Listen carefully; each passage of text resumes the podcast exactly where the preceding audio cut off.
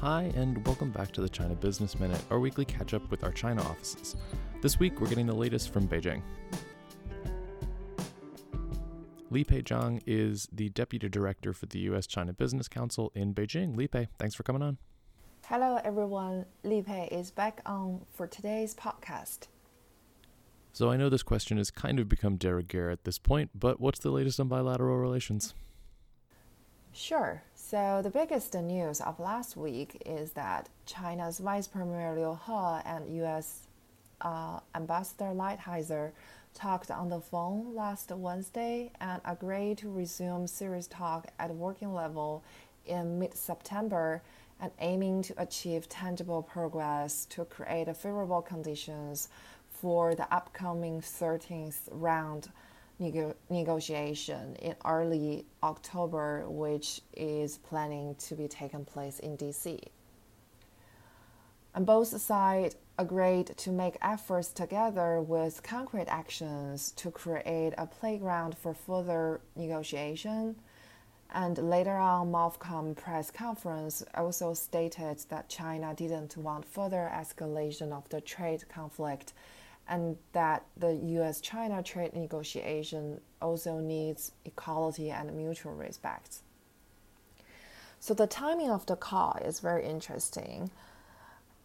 The new round of additional tariffs imposed by both sides have come into effect since September 1st, and about 250 billion of goods produced by China and imported into the US, which already have a 25% tariff uh, sanction might face additional 5% tariff increase beginning October 1st. October 1st will be also the date that marked the 70th anniversary of the funding of People's Republic of China. So that call also leaves a number of questions it is unclear what level of details will be discussed to reflect the seriousness of the talk in the mid September. At what tangible progress can be made to allow further talks? Whether China will resume the purchase of the agricultural goods from the US? Will October 1st additional tariff will be at least delayed? Will 13th round of negotiation will build positive momentum for the potential president summit in November APEC summit? All of these questions are remaining to be answered. I guess we will just have to wait and see. All right, so the China Development Forum was also over the weekend. Was there anything interesting from that? Following the positive momentum that are created by the call, China Development Forum um, had its fall session as scheduled during the past weekend.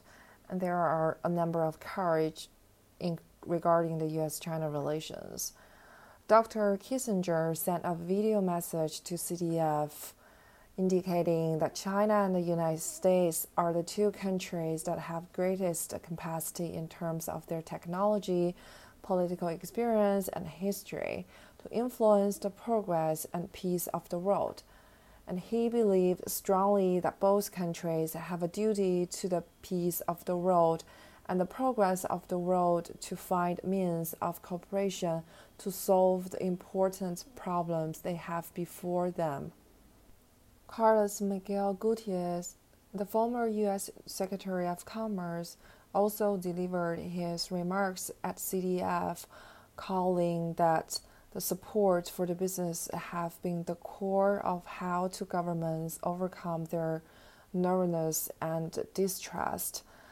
And he indicated that it is undeniable that our relationship is more competitive and both countries have national security interest, but this shouldn't rule out the cooperation and dealing of two countries.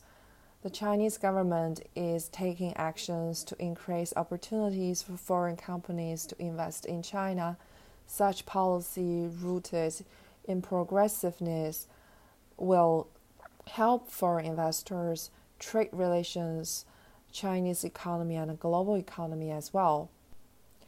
He also urged governments to break the routine and improve on constructing organizations like WTO, help with the flow of foreign investment, which benefits all economies, and emphasized the importance of the underlying principles for the global trade system.